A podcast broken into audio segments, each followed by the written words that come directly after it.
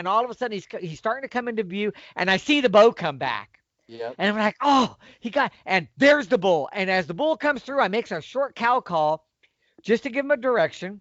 I was like, he can't see me behind the brush, and I'm right next to this tree and right behind it, and I already just raked the heck out of it. Yep. And he comes running at me. You're listening to the Got Game University podcast.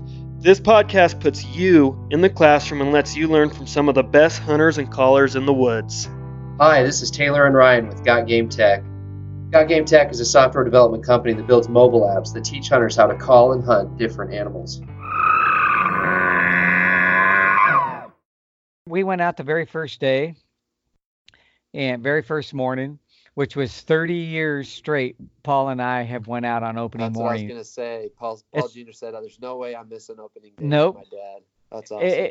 You know, no matter what, we try to make that day happen. And so it's been 30 for 30, which is, I mean, it's really special to us. You know, I think number 20, we didn't even think about it. Neither did we at 22, 23, 24. But it was like, man, this is 30 years, you know, we haven't missed. Yeah. And so it is. I don't care who you are, but it's still pretty special, you know, if you're with a friend or family member. And in this case, my son. But on opening morning, we went to a well-known area. And an area that had, you know, it's known for having elk at that time of year.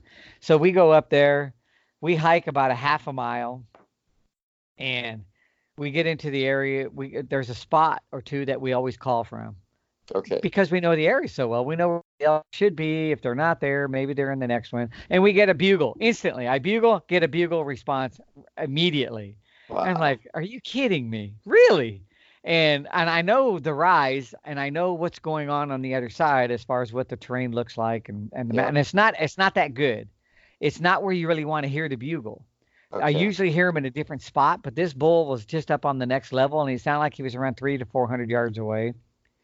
So I didn't say anything because he bugled real fast back, and so we decided just to walk up to the crest of it and look over to see if we saw anything before we you know, announced ourselves any further. So we did, and it was as brushy as we had remembered it. Yep. Couldn't see anything.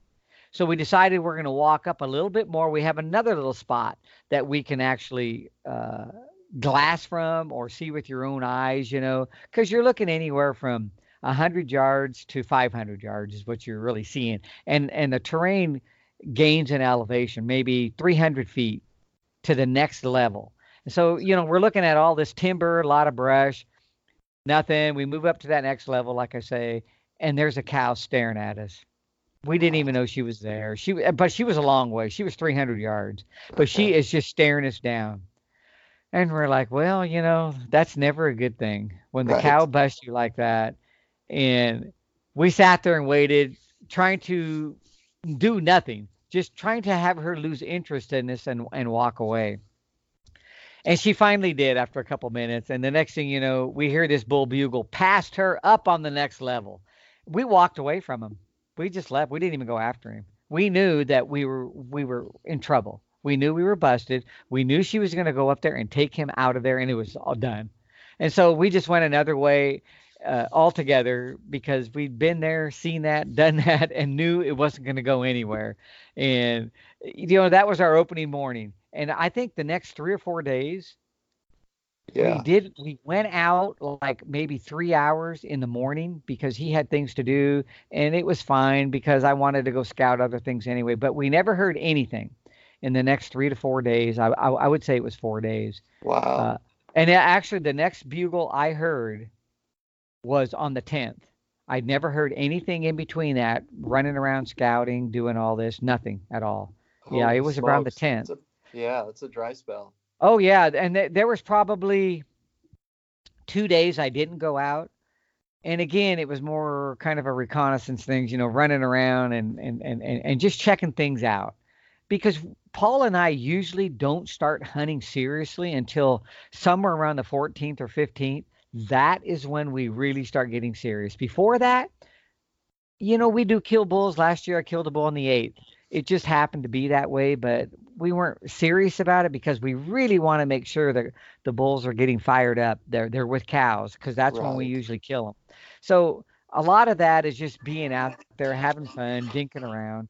But And that's what we usually do. But on the 10th, that's when Paul's son, Trey, came up, my grandson. So we decided we were going to go into a spot that Paul had killed quite a few bulls in. So we go into that spot and we head on up, and maybe we're a half a mile up in there, something of that nature, off of a dirt road. We hike up in there, and this is a good area. In 6 years, Paul's killed 5 bulls in there. And so we decide, we decide we're gonna go over to this spot, because Paul, when we hunt, Paul hunts with the bow, or I hunt with the bow. I never bring one when he hunts with it. He doesn't bring one when I hunt. And so that's just how we are. And anyway, we get up in this area, and right where he killed one a couple of years ago, we kind of looked. There's a little water hole there. We looked it over, not much sign in it at all. And so we decided we're going to walk up to the next bench. That's where he killed that really nice bull last year. It was right on that bench. So we decided we'll walk up to that bench and call. Well, as we walk up to that bench, there's 3 cows standing there. They're just right there. And I know that a bull was there with them. We just didn't see him, and off they blew out of there. Oh, and man, that, again, is never a good thing. When the cows blow out because they know you're there, they usually take everything out of the area. Right. And we're like, are you kidding me? I should have just called from that little water spot, and maybe he was standing there. I don't know, but it was just one of those things. So we continued up to the next bench, which is about 250 yards. So we get up to the next bench, and this is on September the 10th. And I decide, well, I'm going to go ahead and call right here. I'm going to bugle right here. And I bugle, and a bull answers me instantly, about 400 or 500 yards ahead of me. Okay. So we work real quick. We go up another 150 yards to the next bench, and Paul and Trey set up, and I get about 40 yards behind him. I bugle again, and he bugles instantly. Huh. And so I'm like, okay, game is on here. When they answer me, they're usually in trouble. Right there, he answered me very quickly. And he was probably... it's hard to say, but he was probably still 300 yards up there, but that didn't mean nothing. When he answers me that quick, I felt, okay, the cows haven't gotten up there and haven't made a big deal out of it. So I go ahead and make a couple of cow calls, nothing. I wait about a minute, cow call again, nothing. He doesn't even phase him. I bugle, wham, he hits me, and he's half the distance. Oh, so he was coming my way. Yeah. So I know he's within 175 yards, and I say, okay, to myself, Paul's sitting up there with Trey. This bull's going to come in. I have no question about it. I know exactly what I'm going to do to work this bull now to pull him in the rest of the way. Well, as soon as I make that thought, there goes Paul and Trey up the hill. Oh, it's kind of open, and I can see him. And I'm like, oh, I don't want you guys moving right now. And they move about 30 yards up. And maybe he saw something I didn't. I don't know, but I was real confident. I just needed the situation to stay as it was. I knew what I was going to do next to pull him in. And as soon as they moved, it shut up completely. Nothing. So I'm waiting, because I had already called when I saw him move, after they stopped, not during their movement. Yep. Nothing. I waited another couple of minutes. This time I bugled with a little more aggression, trying to get a response from him. And he bugled back. But he was like 500 yards way up the mountain. So I knew he was coming in. And he was coming in fast. I think him, or maybe even the cows that were, we didn't see him again. All I know is something saw something they didn't like, because that's the story you get right there. As soon as they moved, and Paul's very smart. He knows when to move and when not to move, but there was something that told him he needed to get up there. But when he did, it was like my heart sunk to my stomach, because I knew that was not good. It's too open where I'm looking. And all they need to see is a glimpse of any movement that doesn't, represent the species. And I think that's what happened. And the next thing you know, away he went, and I knew nothing I could do was going to bring him back, and it didn't. After that, I think I got even a second bugle, which was further away, and then it just went to nothing, pure quiet. Yeah. And I'm not blaming anybody. Don't get me wrong. It was just telling you the story of kind of what happened. Maybe if I was up there, I would have done the same thing and made a movement. I don't know. But as a caller, I was reading the bull, and I was like, okay, I got this guy. I know what I'm going to do.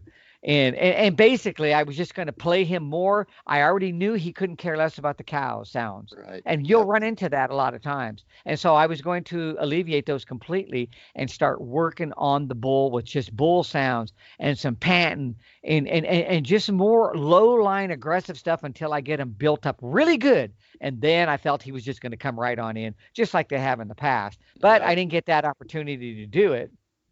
So anyway, that one went out the door. And that was it. And really the next 5 days, I remember two of those days between the 10th and the 15th. It was, if you remember in that time frame, Taylor, it was, again, we got some real inclement weather. And when I'm talking about rain, I'm talking about rain that's really wet. And people have to appreciate that most of the country that Paul and I hunt is extremely brushy.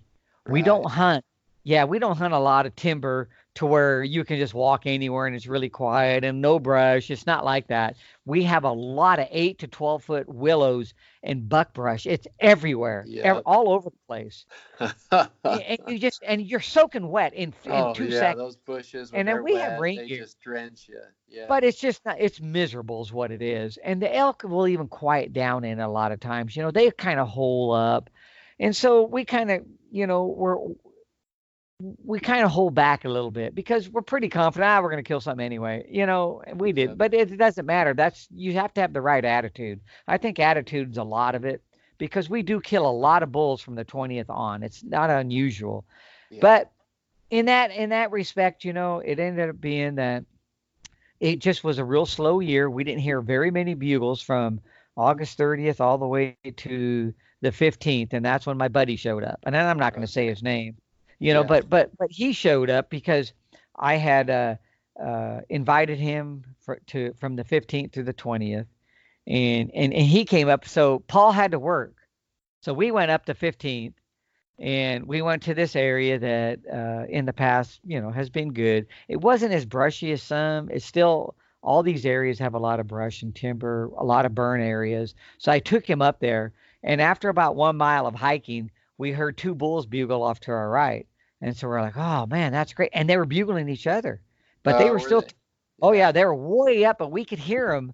And they were probably still 3/4 of a mile from us. And we had to climb, I would say maybe 800 feet in elevation. Yeah. So we started side heeling and going and I never called. And we started getting closer and closer. The next thing you know, I hear this bull, he's bugling after, you know, an hour of trying to get over to where he is. And he's moving along the side hill, going from his feeding to his bedding area. And I hear this bull bugle about 60 to 70 yards from us. He is on the other side of a rock outcropping. We are just gaining to the top of the rock. The top of the rock was approximately 30 yards from me. And I felt he was maybe 30, 35 yards on the other side of it from his bugle. And he had bugled at least 20 times. And I knew he was the herd bull. I could hear two satellites below him.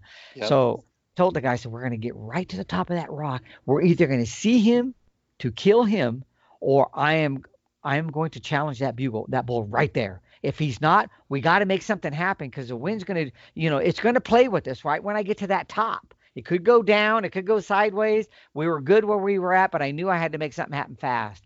Well, we're starting to work our way up to the top of the rock, and I look off to my right about 80 yards, and there's three cows standing there staring at me out of nowhere.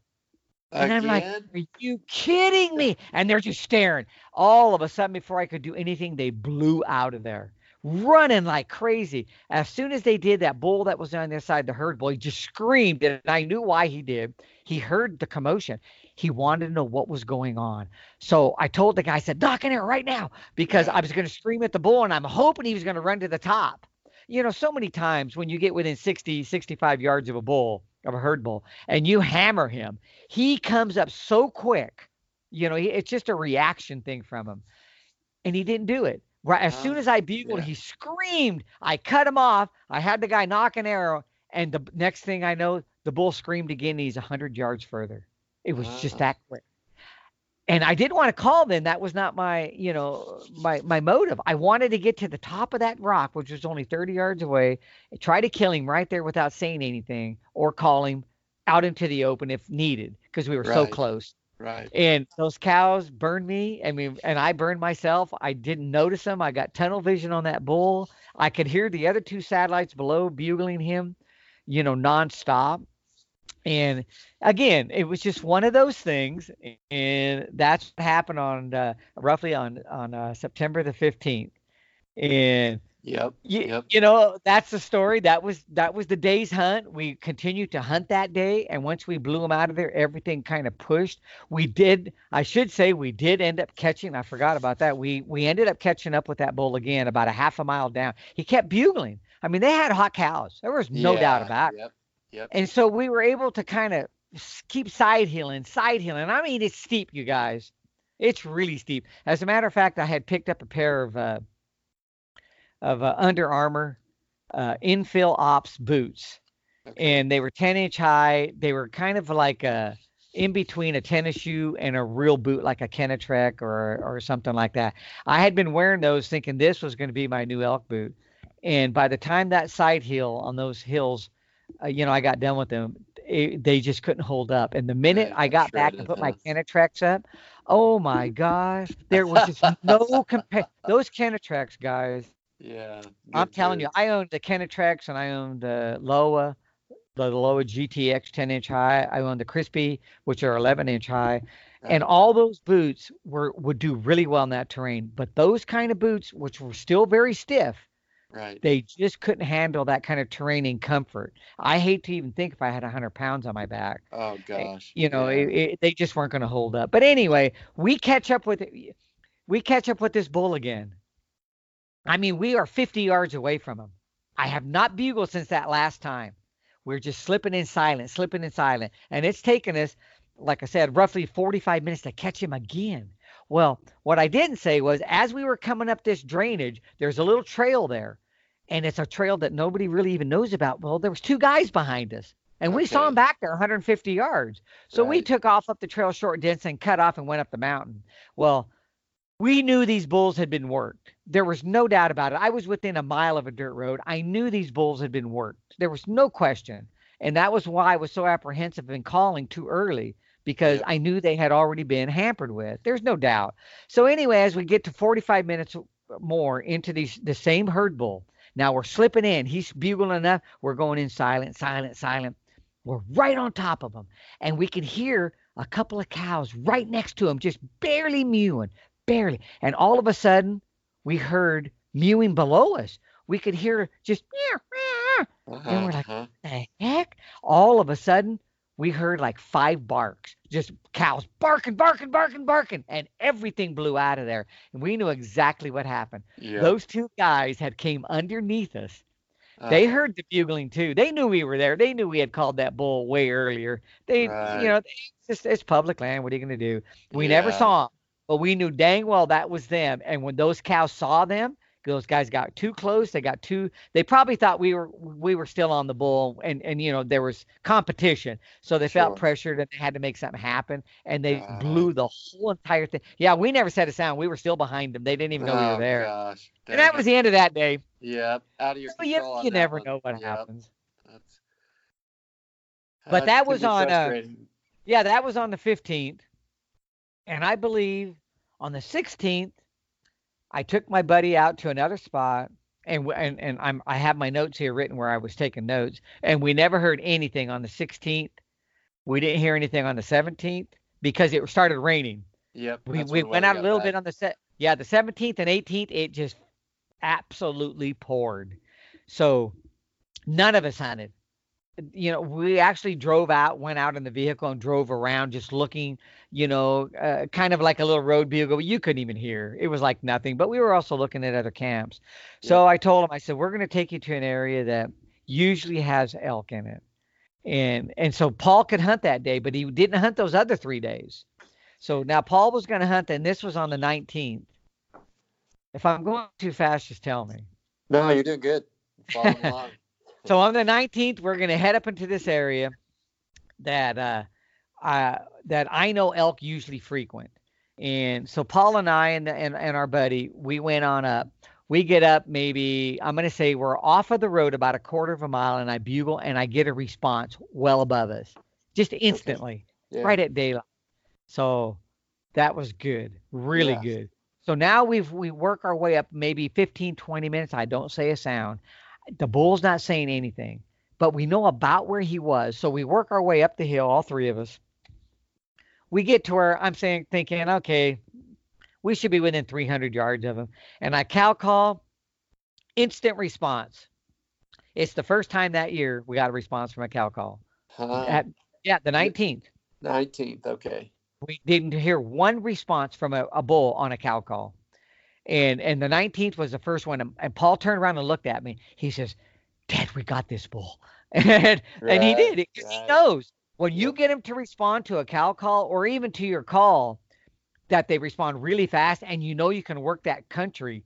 And we knew it could. It wasn't as brushy. There was plenty of it, but we knew the area and where he called from and where we were, that we had a really solid chance on this bull. So now I start giving some regathering news to try to pull the bull this way. And what it not only does is it usually will keep him vocal. Okay. By giving those regathering news, it keeps him in the conversation. So as we're pulling this, I mean, it's steep, really steep. It'll bench 4 or 5 times. And so as I'm pulling up, and that mew is kind of like this right here.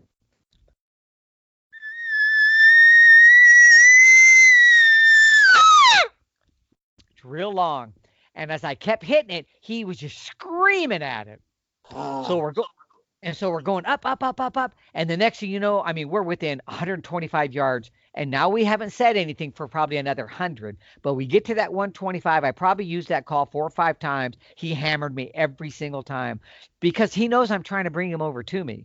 And at the same time, I'm trying to meet him halfway. So, you know, I'm listening to his bugles as he's telling me to come up. He's listening to my sounds as I'm telling him to come down. And it's really normal elk talk. And as I get up there, I mean, we are both closing the distance. Right. We get up there in that 125 yard range and we hear him bugle and we're like, this guy's going to come fast on my next sound. So I said, the two of you get right up there. We looked at a tree up there and we said, go right up to the right of the tree. Stay right there. I'm going to stay below you. I'm about 25, 28 yards below him. And I get behind this tree with branches and I'm going to invite the bull. And as soon as he screams, I'm going to start raking like crazy to try to let him know why the cow's not coming fast enough. So as soon as I get up there and I hit that mew, and I hit like 2 or 3 of them really fast, he hammered it. I started raking. I hit the mew again. I started panting through the bugle. And I started getting... And I hit it like that. And the next thing you know, I see a flash to my right of an animal running. And he's running through across the hillside. And I'm just seeing flashes of it coming through. And I'm looking at those two guys above me because Paul and the other guy are above me.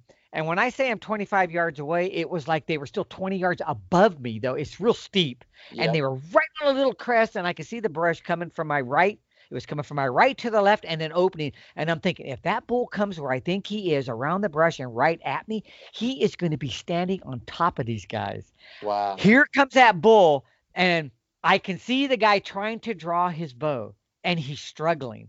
Everything's shaking. And I'm like, well, I see it, and I'm like, but I'm below it, and I'm like, well, hopefully Paul's trying to talk him through it. And I see him trying to draw. He doesn't draw. He tries to draw, and he doesn't draw. And everything is just moving. And this bull is just screaming, coming now, and all of a sudden he's starting to come into view, and I see the bow come back. Yep. And I'm like, and there's the bull. And as the bull comes through, I make a short cow call just to give him a direction. I was like, he can't see me behind the brush, and I'm right next to this tree and right behind it, and I already just raked the heck out of it.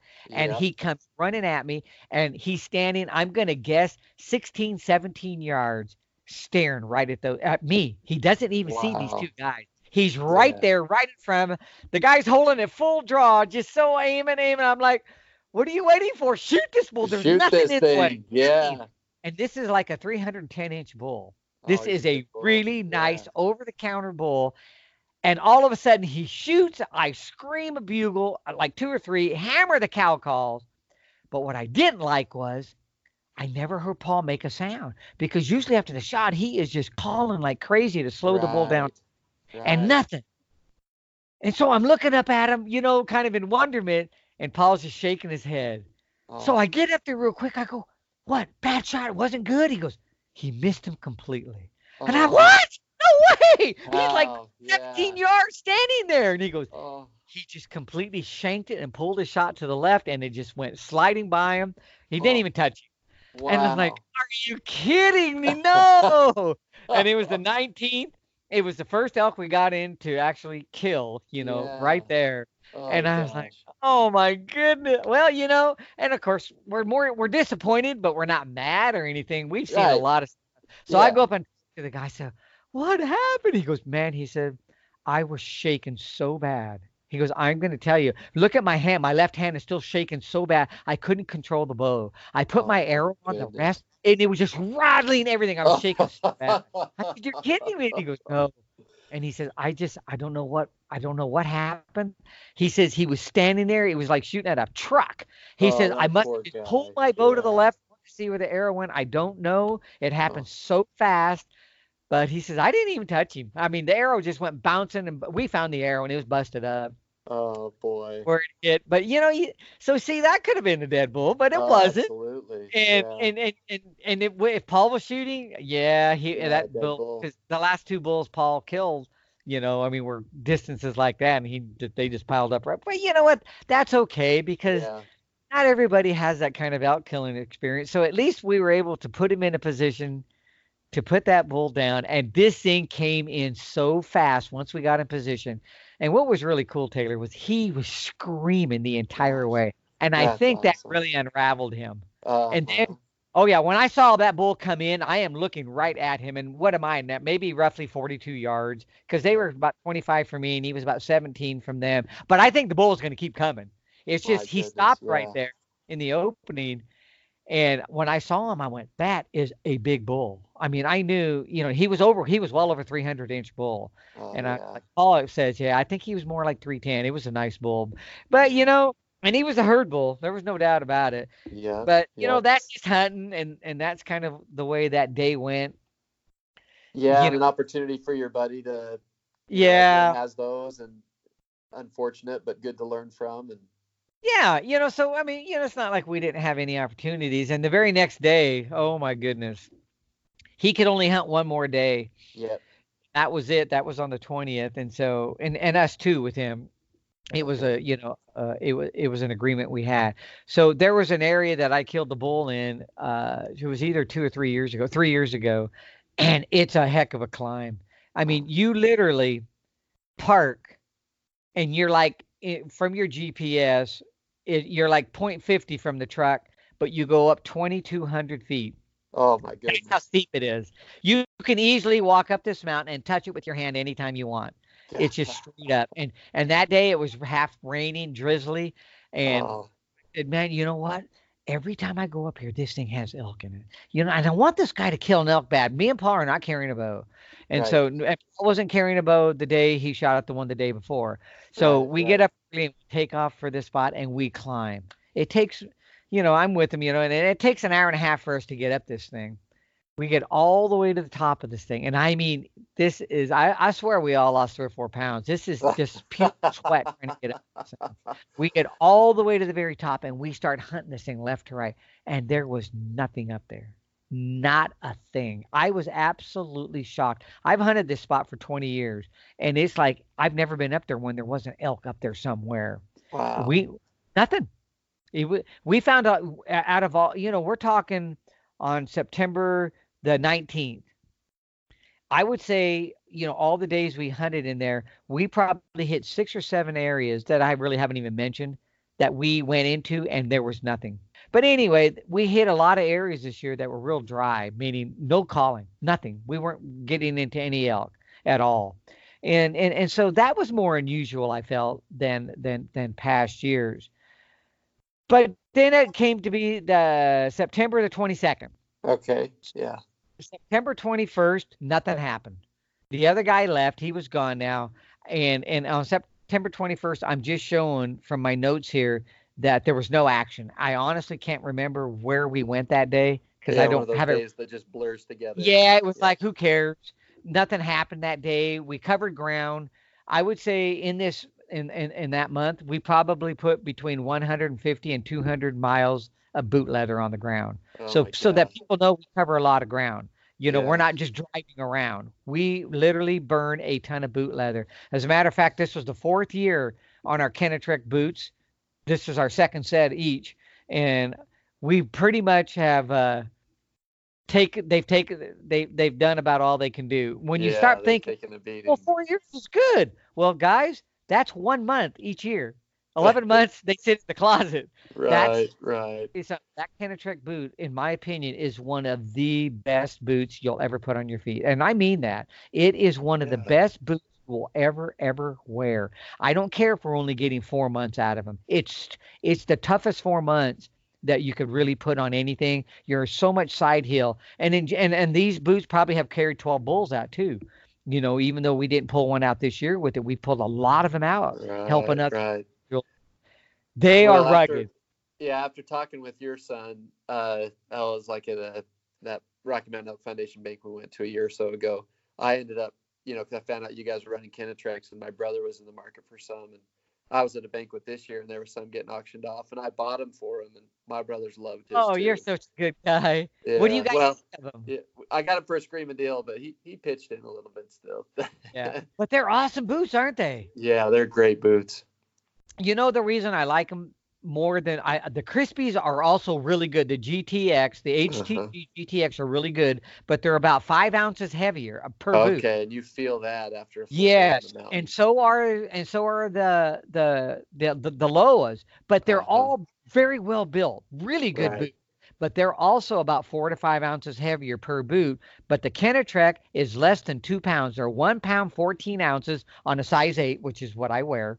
Yep. But they are the toughest boot. I've worn Handwags. I've worn those Oslos. I mean, so many different boots. And I'm not trying to plug Kenetrek, but I'm just saying that they are incredible boots. They make a good boot. They really, really do make a very nice one. And I know there's other good ones, but these guys are getting my money. I mean, I am so sold on how well built they are. And I had broken my ankle a while back, years back, and I need that support. Right. And they definitely do offer it. But anyway, September 22nd was a day to remember. It was cool, huh? We were into the bulls on this day. I didn't carry a bow on this day, but this was Paul carrying a bow on this day.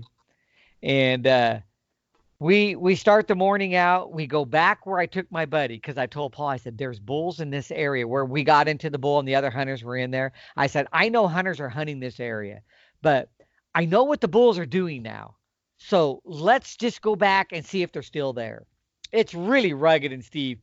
And so most people, they just don't put up for it. They'll sit way back. I mean, a quarter mile away and further, and just bugling, calling, hope the elk come running to them, and they're not going to do that. These elk are too smart.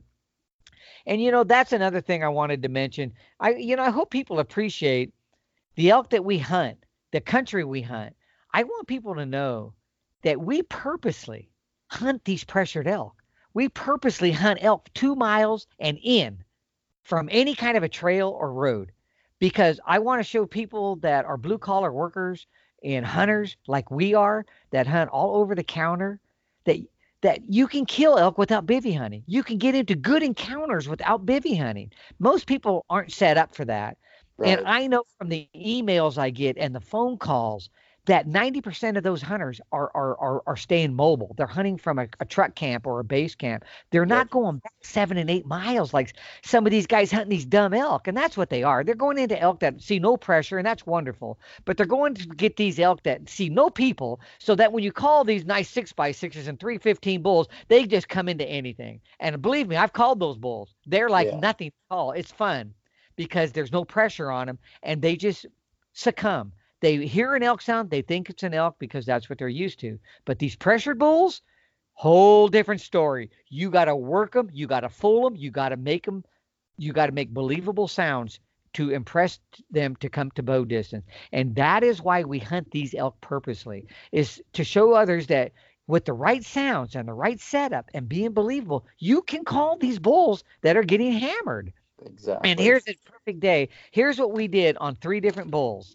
And this is close. This is bulls that everybody is calling. And generally, we kill the bull that the guy missed. We kill bull this day. And we really do. And this is how we're usually filling these tags. We're not getting 20 chances. We usually get 5 or 6, and we're killing 3 or 4 of those. Yep. We're taking full advantage. So, and this year, the chances were there. The shots were fired, but the bulls didn't go down. And that's just how it went. But on this day, This was one of the best days because we get in there. I tell Paul about the spot. We get in way early, well before light. We start going along the bottom of the hillside, knowing we still have to go up close to 1,000 feet. And we hear a bull bugle. Then we hear another bull bugle and another bull. And I said, that's the same three. That's the same one. That's and I awesome. Said, let's, I said, this time, what we're going to do is he likes to go from right to left. He's going at least a half a mile. We're going to get way ahead of this bull. So we start going down below and I can hear the bull bugle. And then all of a sudden it kind of gets a little more quiet because I think there's a hot cow, but that one day there must've been like at least 2, 3, 4 hot cows. They were fired up. Oh, they were rut festing it. This day they're bugling, but nothing like that day. So I'm calling a little bit, trying to get position on where he is on. And what I'm doing is just giving a location bugle and he's answering it. And I'm making sure he's way to my right because I know he likes to go right to left. So as I'm going across, I'm keeping him kind of vocal enough, but I'm way under this thing. I mean, 1/4 of a mile. I mean, you know, 1,000 yards. I mean, way away, but it's so steep, it sounds carrion. And so we get around him. And as we climb, he's staying just vocal enough with a satellite. We get to where now he's maybe 100 yards to my right. And I'm looking, we're looking for a trail because we know they want to side hill on these trails and we can't find it. It's a bunch of rock. So we had already kept him vocal enough. Now we got underneath him and we hear him bugle about 100 yards. So Paul races up to a spot. I stay below and I'm trying to actually film it. And I see the bull come out of the trees and I'm thinking, man, he's a little bit higher. He's like, maybe looked like 50 to 60. Paul practices to 100. We don't shoot that far, but we figure 50 to 60 broadside. Yeah. No brainer if we get the shot. As the bull comes through, I see him, nothing in the way. He doesn't even know we're there. And he's just walking, meandering. He's coming out. And he looked to me, and he was in that 50, 55. He was somewhere in there, plenty killable. And he's walking. I see Paul come to full draw. And I had already told Paul, I said, as soon as I see him come across, even with you, I'm going to stop him. Right. And so as he comes through there, I didn't want to get real loud and start a Paul. I see the bull come across the top of the rock and he's walking. And I see Paul, he's under a tree. There's branches there, but he's trying to stay a little bit concealed. And like I said, I see him come to full draw. And as the bull comes right across his path, I do this. Just a short one, just like that. A nervous grunt, yeah. He freezes right there and looks down. And I'm to the right of Paul. I'm not exactly behind him. I'm to the right, maybe 5 yards, because I know I'm going to stop this bull. And the bull looks right at me. He doesn't even look at Paul. And Paul's at full draw. And he's holding right there. And I'm looking at him like, that is a dead bull. This dude is toast. I mean, the kid's killed 29 bulls already. He's going to kill this bull. Oh, yeah. Yep. And I see him shoot. And as soon as he does, not 5 feet from the bow, I see this limb cut off and fall to the ground. I mean, it was loud. Whack. And I'm like, what the? And I see the arrow fall way short of the bull, hit the rock. It just took all the energy out of it. And I didn't even go near the bull. And the bull just goes taking off from the right to the left into the timber. I bugle and he stops. I mean, just right there. I bugle instantly. And he doesn't know what happened. Right, and he's looking. And so I go ahead and give him a short, nervous grunt right there again, trying to bring him out because I see Paul reloading and he just stands there and he stands there and he stands there. And so I go ahead and I just kind of give a little bugle whine to my right, hoping it's going to pull him out. He just turns and he just walks away and nothing's going to stop him. He knew something was wrong. Right. Paul hit a branch, like I say, not even 5 feet in front of him. And he says, Dad, I saw the branches, but I thought I was well over. I thought, no way am I in those. I mean, I'm clear. And there went Iron Will, $33 broadhead down the tubes. Never found it. We just found pieces. Nope, never. I looked for that head too. Yeah, those aren't cheap. Such a keepsake. I looked for that head and I could not find it anywhere. And that bull took off. Yeah. So here we got that bull right there, and that's not half of it. This bull gets away, and this is a really nice 6-point. We figured him; he's really close, 290, 300. We both saw him really clear. So he takes off. And he's out of there. So we decide, well, let's just stay on the side hill because I had heard bulls in here. So we start going. We go maybe, 3/8 of a mile. And we hear a bull off in the distance. So we go, there's a bull over here. So let's just stay. And he seems like he's about our level. And so now we're really getting away from things. We're probably 1.5 miles in roughly. So we're going. I'm not calling. This bull's bugling enough. So we finally get over to where this bull is, and it is just crappy. A lot of brush, a lot of downfall. We're on a side hill, and it had rained, as you know, several times. So it's a little bit on the quieter side. So we're creeping in. Excuse me. And I know this bull, I hear him bugling. He's no more than 40, 45 yards just below us. The wind is coming up. It's like, I'm going to say 945. And it's iffy, you know, it's wanting to go down, but it's trying to come up. Go on to go down, come up. Oh, yeah. And it's staying there, though. And so I see Paul going real slow. He's about 15 yards in front of me. So I don't move. I stay back. He's coming around. We're on a incline, pretty steep. We're on the upper end. Bull's below us. Big patch of buck brush, willows. They're good, 10, 12 feet tall. And there's an alleyway that we can walk. And as soon as Paul gets that 15 yards, roughly, I see it kind of open up, bunch of downfall, and he's just standing there looking down the hill. I hear this bull bugle at least 3 or 4 times, and I'm like, there's no way that bull's not in range. Right. So I'm just sitting there. I'm not moving, because when you do what your shooter does, you know, when you don't see him move and you don't move and walk up there to see what's going on, you stay there. So I didn't move, and Paul didn't turn and look at me. He's just focused. He has an arrow knock, and he's got tension. I'm just waiting. And this bull's bugling. I can tell it's a 6-point. I don't have to see him. I know it's a good bull, and it's not the same bull. It's another bull. And now I'm there like 10 minutes. I see a cow moving off to my left. I can see her moving through the brush. She's feeding, and she's not even 15 yards away from Paul. And she's just feeding. And I have the wind checker in my hand, and I feel it kind of going to her left and then kicking back to me. Then it's going to her left and kicking back. Then it's going sideways. I'm like, oh, he's going to get busted. Get busted. I know it. And we're sitting there. And I mean, 10 minutes goes by now. Oh, and I'm looking at Paul. Why aren't you shooting? What's going on? And I'm just sitting there. Nothing. I see now a second cow come through. And they're standing right out in front of Paul. They're not even looking at him. They don't even know he's there. And he doesn't want to shoot a cow, so he's not going to shoot him. And so he's just sitting there waiting. All of a sudden, I see the cows kind of go off to my left. And when I say see them, I'm glimpses. It's real thick. I see, looks like they go lay down. That's what I'm thinking they did. So I'm kind of picking something up and kind of tossing it at Paul, trying to get his attention. And I'm looking at him, and I'm like squirting the bottle, showing him it's just iffy as heck. Yeah. He turns and looks at me. I'm, you know, like, my hands are out. I don't have a bow. I just have my pack on my back and my bugle.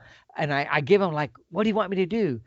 And he's just staring at me. And I'm like, you know, I'm giving him like, you want me to rake? You want me to do something? And he says yes. So I decide I'm going to sneak back. So I get about 50 yards away from him. I just slip back and I start raking. And I rake. I'm trying to bring him out of wherever this bull is. Obviously, you can't see him to kill him, but there's something in the way.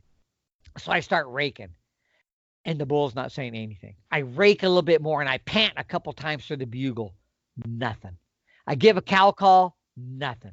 So I decide, and I still see Paul. I mean, he's way over there, and he's not doing anything different. God. And I'm like, what? So I bugle, and I scream a bugle. And when I do, I hear the bull bugle, and he's further away.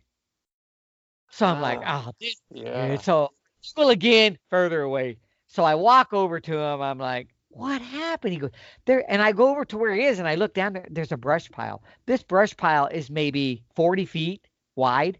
And he said the bull is on the other side of it. He never showed himself. The two cows were right there. He says, I could have shot the cows all day long. They weren't even doing anything. They didn't know he was there. But he says as soon as he started raking and panting, the bull started walking down the mountain. Instead of, you know, most of the time they will at least expose themselves and look for their cows or do something. But he left the, that's how much they get pressure. If you were hunting dumb elk 4, 5, 6, 7 miles back and you did that, they would race right up that mountain like you would not believe. But when they're hammered and they're pressured a lot, that's why I didn't call it first. A lot of times you can play on their curiosity, but he would have nothing to do with it. He wouldn't touch it. Yeah. Nothing. Out of there. Between us, that was that. You know, it's a coin flip sometimes. Excuse me, you never know what they're going to do. So we decide, the heck with that bull. We can hear two bulls bugling way off. And Paul says, can you hear those bulls? I said, son, I barely can hear them, but I heard him bugle at least 20 times while here. He says, yeah, let's go kill one of those.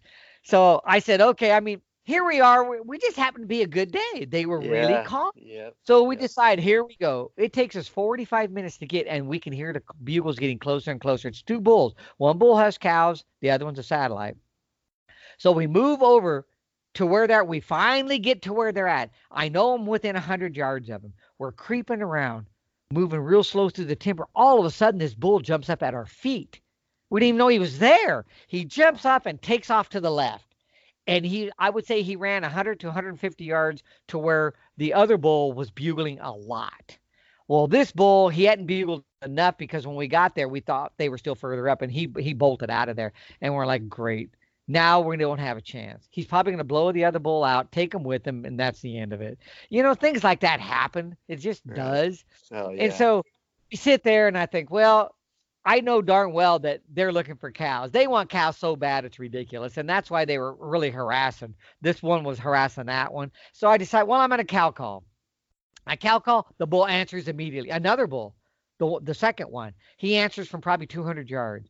And I'm like, oh, maybe we have a chance with this guy. So I send Paul up about 30, 35 yards. We're in timber with a little bit of brush, but plenty of openings. So I start cow calling, whining, cow calling, and I can tell he's coming closer and closer. So I'm like, oh, this is good. This is good. So I start backing up a little bit, whining a little bit more with the cows, you know, really whining. I'm not going, meow, meow. I'm more meow, whining it out. Getting on it. Yeah. Oh, yeah. So kind of a little pleads, and I'm moving away. And I can tell this bull's coming and coming. Then all of a sudden, after about 10 minutes of playing this game, he's further away. Well, I move to my left and start walking up real slow, and I see Paul just standing over there next to a tree. So I walk over. What happened? He goes, that bull was still 75 yards from me. He said he never showed himself. And he says he might have sounded closer, but he wasn't. He said he finally just retreated. So I said, you know what? I'm going to take this other bull's place, and now I'm going to go with nothing but bugles. I said, you just stay right here. I'm going to go back about 50 yards and trade bugles with about what that guy was using. So I started whining because this other bull was not bugling hot and heavy. He was doing some of these right here, kind of a.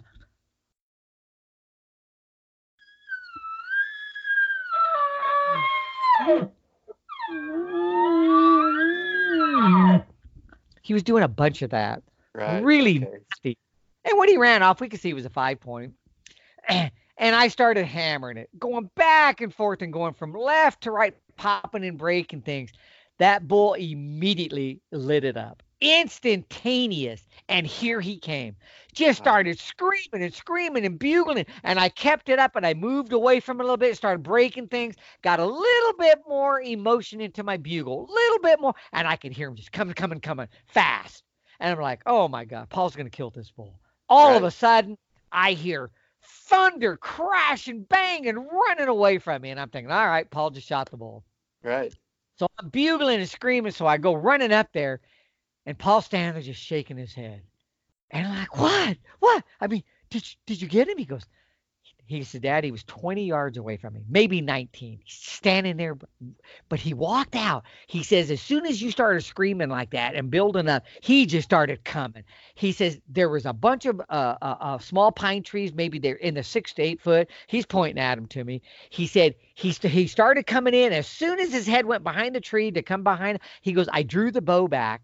And when I did, he says, his head stopped right where those limbs are. And he says, the bow made a squeak. I said, what? Bow doesn't squeak. I know the bow he's using. It made a little eek. That was it. And he saw it right there. He's standing broadside. He says, and I could see the limbs. I could see his whole broadside body, 100%, 19, 20 yards.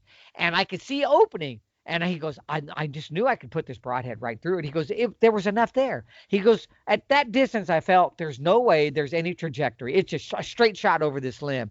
Right. And he says, I put it right on him. He doesn't have a clue. He heard the squeak, but he didn't know what it was. He's just standing there. He said, I hit that limb, and it just sailed right off. Didn't kill him. Two limbs in one day. Are you kidding me? Oh, man. And I'm like, you see what the luck we had that day? Oh, gosh. The other guy, so, I mean, and this was on the 22nd. That, I mean, how do you draw that kind of stuff up? It's just, you know, it's elk. Right. Yeah, and that is the truth. That's how the cookie crumbles sometimes. And there went another Iron Will. Found that arrow, nothing. And that was it, you know, and it was just like, and I don't really even care about that, but it was just funny because they are expensive. It's like shooting $50 every time. It is, letting that go. Broadhead inserts, because I always put those 95 grain inserts on them, you know, and they're like $40 for 12, but it's just funny, you know. So how heavy is your arrow that you're shooting, Paul? 430. Okay, that's about like mine. I'm 436. But. Yeah, 430 grains, and... you know, that's just the way it goes, and away it went. And you know, in between that, we, if you remember right, after that we hit like 2 or 3 more days of bad weather, so we waited out.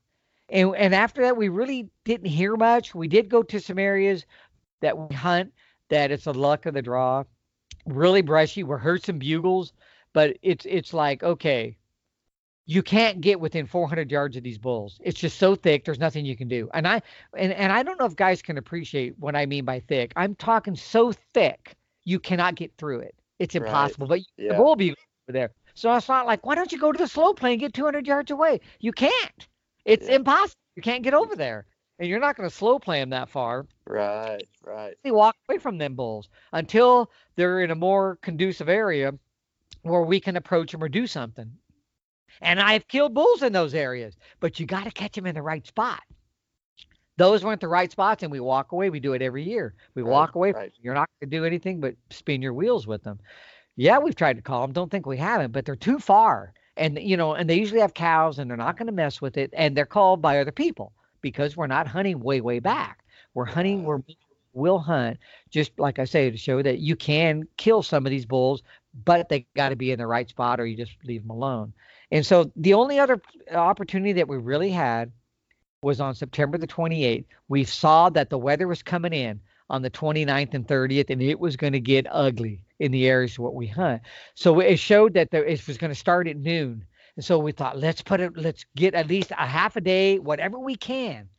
And so we go out there to that same spot. Now, this is 6 days later. Right. And of all the areas we've been to, nothing's going on. Dead. The place we took our buddy, everywhere we went, nothing, no bulls, just zero. They've been hunted. Everything's been moved. And so we decided, let's go try this area. So we go up there, nothing going on that steep side of the mountain. Well, there's more mountain, more country up there. So we go to the left side this time. So we decide we're going to go up there and see if we can find anything. It gets to be about 10 o'clock and we can see the weather moving in. Right. We're probably a mile from the rig. Nothing. Deader than a doornail. We haven't heard anything.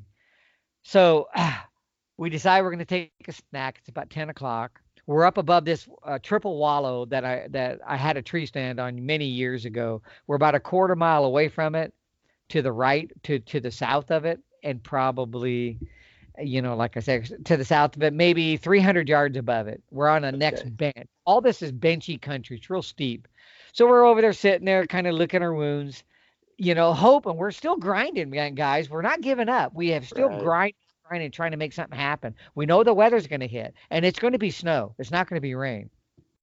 And we're sitting there, nothing, taking a snack, and I decide, you know, I'm just going to start giving some regathering music, a long whine, and I'm going to invite, if guys will go to the app that have the app and go listen to that cow bugle. What that cow is doing is she's letting other elk know she's there, and she's trying to call them to her. And I want to share that sound because it's a really interesting sound. So go to the app if you have it and listen to that cow bugle. You're going to learn a ton. This is a sound a cow will use when she feels other elk are around her, and she uses what I call the cow bugle. She's trying to call them her way. We didn't know if anything was out there, but it's much louder than a cow call. Right, here's this that she'll make. Here's the sound that she's gonna make.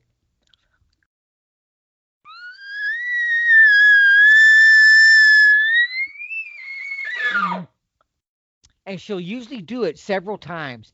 You notice how it sounds like a little kind of a real young bugle at the end, a bull. Yeah. Well, she does all in one note. And I did 3 of them, and I waited. Eating peanut butter sandwich, seriously, drinking some water, Paul's boiling coffee. He brought out his jet boil thing. He's drinking some coffee for us. I mean, it's been dead, and it's getting ready to more. You can tell it's getting ugly. The wind's picking up. I do it again. I think another two times. I waited about a minute and did it again. Nothing. Coffee's about ready. I hit it again. Just a long whine and that at the end. And all of a sudden we heard a growl. Just kind of a, here's what we hear, kind of a way off. And Paul said, "Did you hear that?" I said, "Yeah." I said, "Are we hearing things? Is it the wind?" No, that was a bull. So I wait, nothing. He's still making the coffee. We don't even know where it came from. Right, and right. Above us, below us, we have no idea. So I hit that sound again, and all of a sudden, we hear a high pitch. All we hear is this sound right here.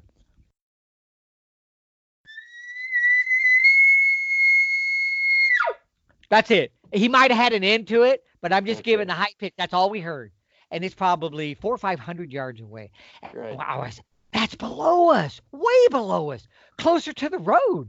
Right. You know, it's not near the road, but it's in that direction. There's a dirt road down there.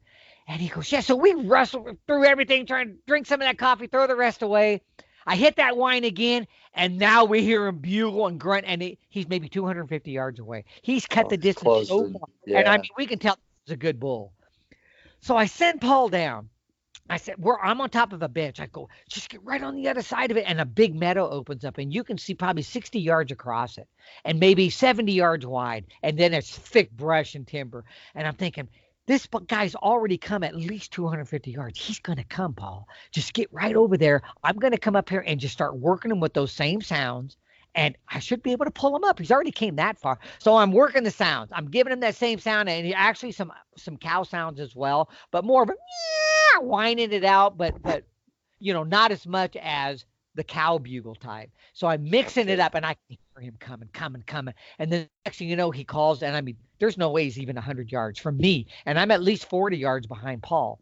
And I'm like, this bull has to be right there. Then all of a sudden I look, and Paul moves again.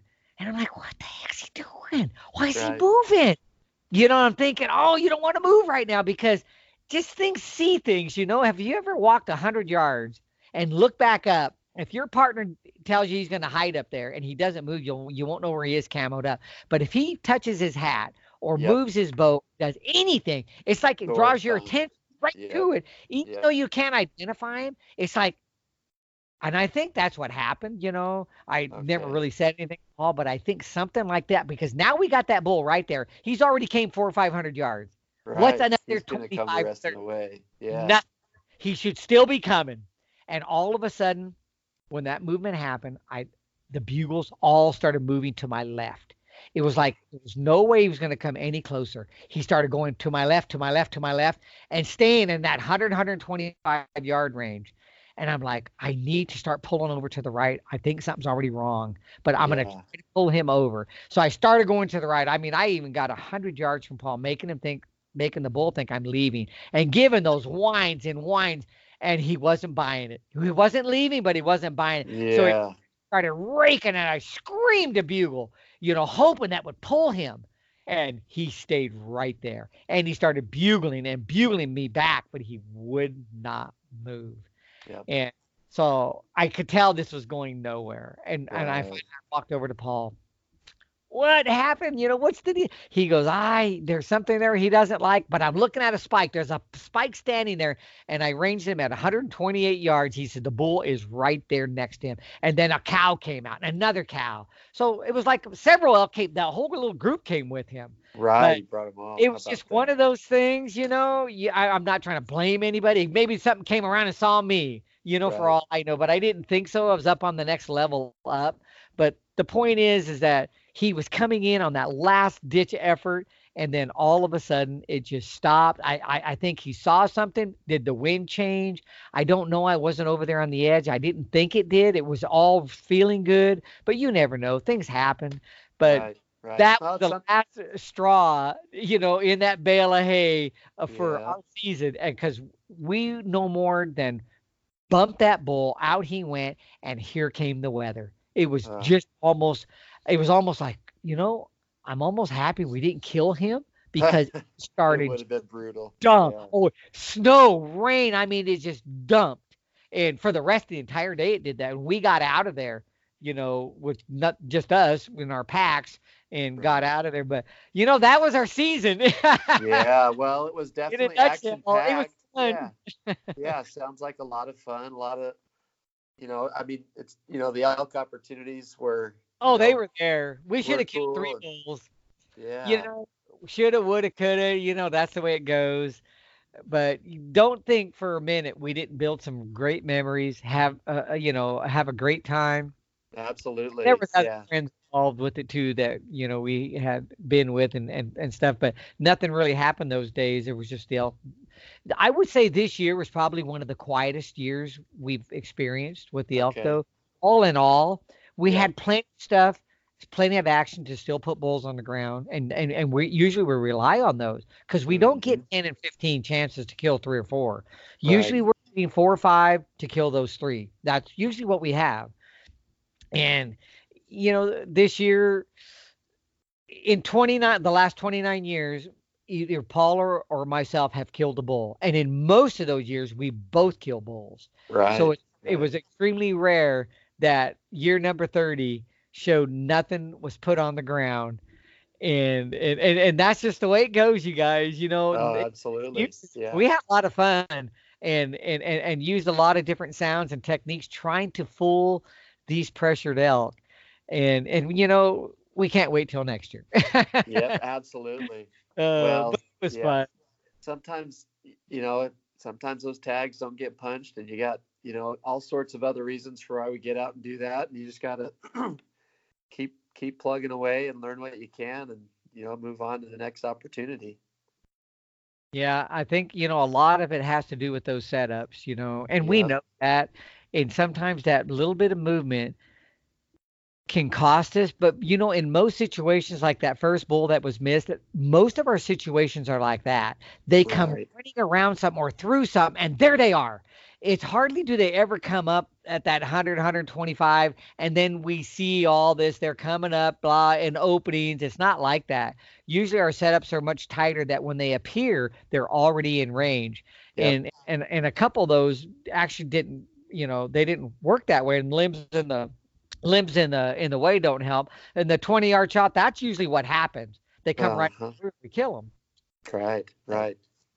Yeah, and that was Paul 6 point, Paul said, and if anybody was wondering that came through, he said he just had 5s and 6s forking right there where he hit the bracket on that 1 yard when an away went. Yeah. But still a lot of fun. A couple of good things to think about in particular, you know. I mean, you know, thinking about when you got some bull coming in on a rope and being careful about your movement and with, you know, with branches being extra. I mean, if you think they're not in the way and maybe you know, I don't know. It's tough to control all that. You know, at least we didn't hit him and they wounded him, and these things were running around arrows in him, dying somewhere. We're very thankful for that. We're very fortunate that didn't happen.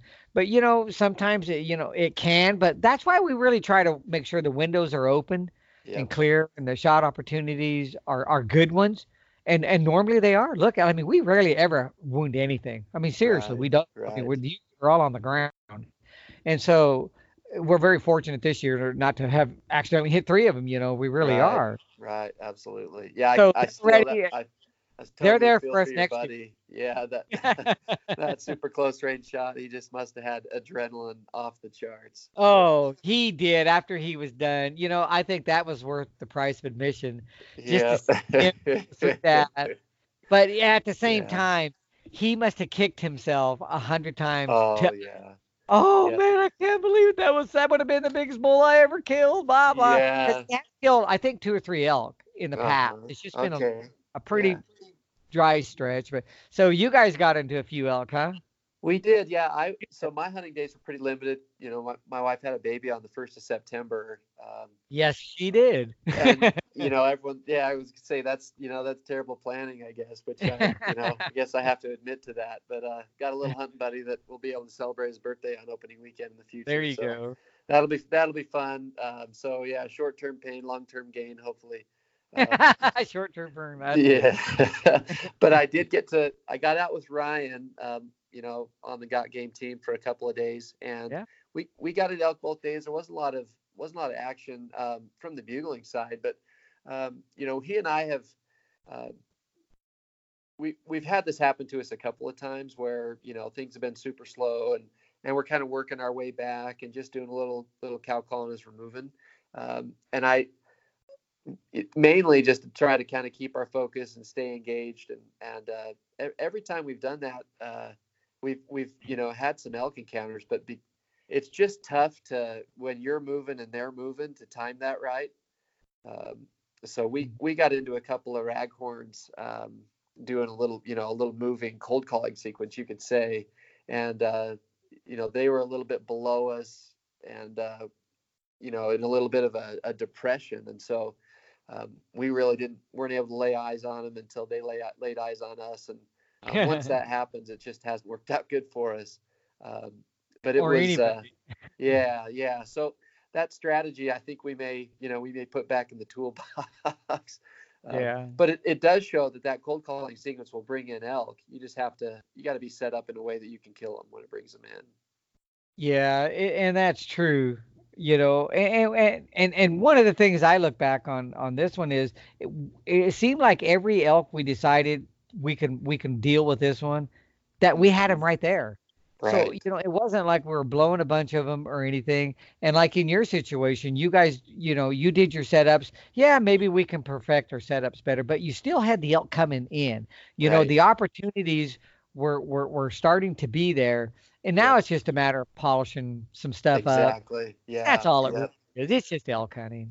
Yeah. Yeah. So after that, you know, I was out of the picture for a while, and I think Ryan and his father-in-law Joel, they got out and strung a few days together, and they were hunting together but separate. And Joel actually had three bull encounters this year, and kind of a couple of wind swirling, you know, mess ups, and I think he had a miss. You know, 50 or 60 yard miss. I think he'd like to get back, but he you know, he had some pretty good action, some bulls that were answering the bugles, and Joel had been working on his slow play with the app, and was feeling pretty confident in it, and made good use of it. Just things didn't quite line up for him, you know, to get one on the ground.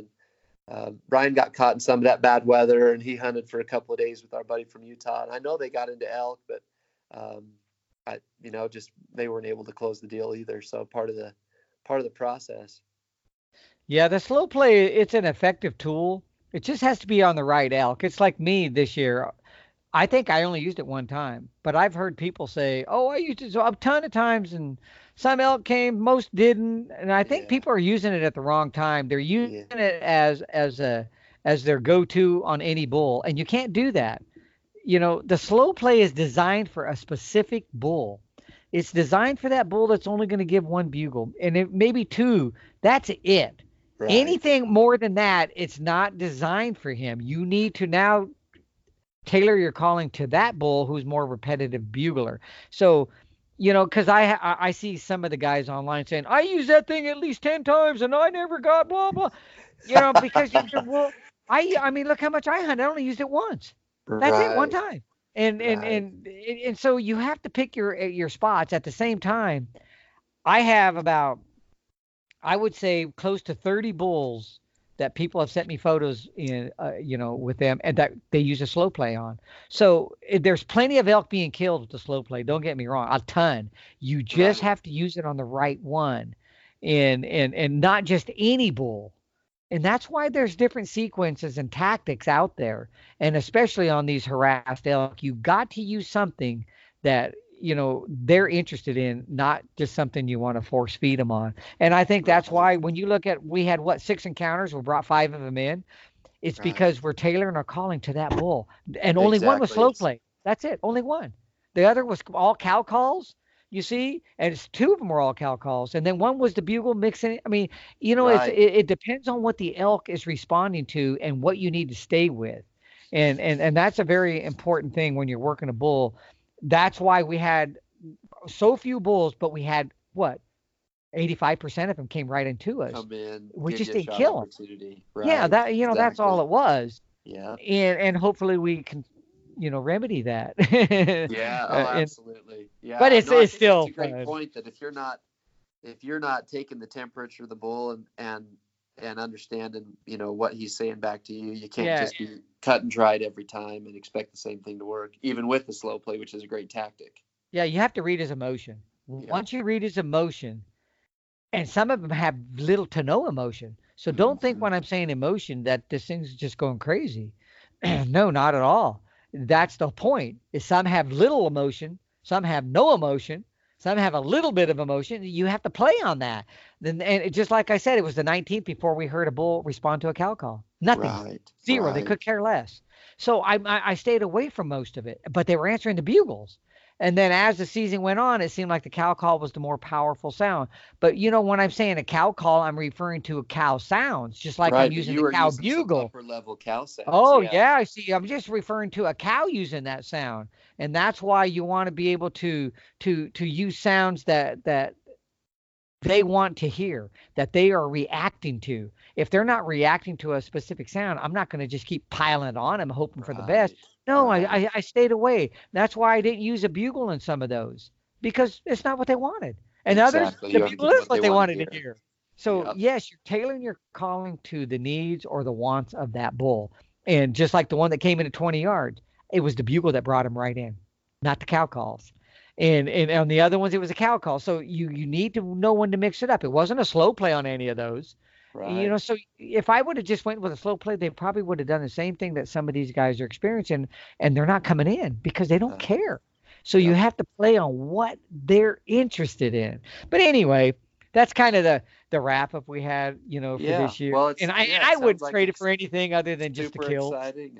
Yeah. Oh yeah. No, it was good. Paul actually took film on his phone of the guy missing the 17-yard shot. Oh, he got so I watched it over and over on the TV. Yeah, we put it on our big screen, even though it's kind of narrow. You can hear the shot. There's the bull standing there, and oh man, it's just a gosh. Yeah, well, yeah, but it's I'd love to see it at some point. Yeah, Paul has it. Yeah, well, just while we've got you on the horn here, Paul, I know there are a few folks like me that have a late season elk tag in their pocket. Do you got a couple of quick pointers for guys like us that are trying to get out and get it done as it's getting colder and snowier?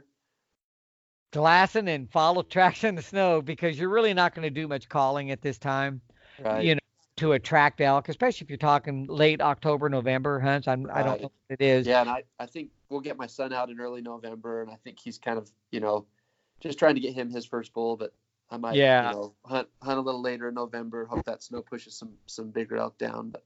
Yeah. Well, bulls are still bugling right now. And if you have the October 15th, you know, through the 25th, I would definitely never leave the bugle home or the cow call. Right. But, you know, for glassing, for sure, in the openings, in the timber, bugle. Bugle for them in the timber. I don't care how far away it is. All you're trying to do is have them give away their position. You're trying to call them in. Yeah. And then once you get in the timber, you might be able to use a soft cow call here and there if you can't find them, to at least give a little chuckle or groan or growl or just anything. If they bugle, great, but you're just trying to have them give away their position. Right. But definitely glassing is humongous, as well as your bugle. You just have to be very careful with your bugle. You know, if you're hunting where there's a lot of other hunters, you know, if you're going to use a bull sound like that, it can, you know, you just got to be careful, because you never know. Guys taking brush shots or something out there. Right. You got to be careful with that. Right. Yeah. And everybody doesn't think like we do. You know, they're careful and they make sure of their target. Sometimes guys just get so overzealous about it. They hear an elk sound in the brush, and you just never know. It happens. Yeah. So be careful. So sparingly, but don't put it totally away if you're hunting elk in October. No, I'd use it right now in a heartbeat. Are you kidding me? I'm going to locate elk with that bugle, but I'm also going to do glassing. And when I'm glassing, I'm usually referring to binos and a spotting scope, because I will glass as far as 6 miles away where possible, looking way out on ridges and drainages, even off of roads or just elevated points. Sometimes I'll get up, you know, a quarter to half a mile off of roads, and I will reach out with that glass with spotters way out there, because if I can find elk, I got a rifle in my hand. I don't care. I don't need to call into 40 yards. I'm just trying to cut the distance, you know, to have an opportunity. So that's usually what we will do when we're doing rifle hunts. We're glassing, and then we're just calling into the timber, hoping something will give itself away. Not a lot of cow sounds. other than the long range ones where I would do that cow bugle. Right. You see, because a lot of times you can get a bull to fire off at that because it has distance to it. But if you're just going to go meow, meow, at, you know, 800 yards away, a bull may not even hear it. So you want to use more long range cow sounds, such as a cow bugle, if you're going to do that, where she's asking another elk to come her way. And it can definitely promote a bugle from a bull. And that's all you're trying to do, is have them give away their position, the same as you're glassing, trying to you know, see something out there that you can now close the distance on. Right. Go set up on and get your shot. Absolutely. Yeah. Or snow, you know, you're going to follow tracks. You know, you got to be pretty strong-willed to do that, because if you're going to follow tracks in the snow, I've done it many times, be prepared to go at least 2 miles before you run it. Herd for a while. Oh yeah. You're going to dog them. Even if it's a single track. I've done this many times in the past, nothing recently, but I've never done it not have to go a minimum of 1.5 miles before I finally get on them. Never. Wow. You go a long ways. Usually. Well, they cover so much ground so fast. They do. So, you know, you just have to be, if it happens in a 1/4 mile, wonderful, but don't plan on it. You know, be equipped mentally and physically to go a little further than that. Yeah. Yeah, that's good advice. Well, that's awesome. Thanks for sharing your hunting experiences this year, Paul. And it's been a heck of a time doing this Elk Nuts series on this podcast. We've, you know, I think this will be our 9th episode, and I know a lot of people have really enjoyed it. We've seen a lot of messages. I've actually had hundreds, I think, that have mentioned it to me. I mean, a lot of people. So it's been good. And I hope it helps them out. I really do. Yeah. Well, we'll have to hop back on again soon, and maybe I can give you a recap of our late elk season, and that'd be awesome. We can start talking about next year. Sounds good, Taylor. We'll look forward to it. Thanks, Paul. Have a good night.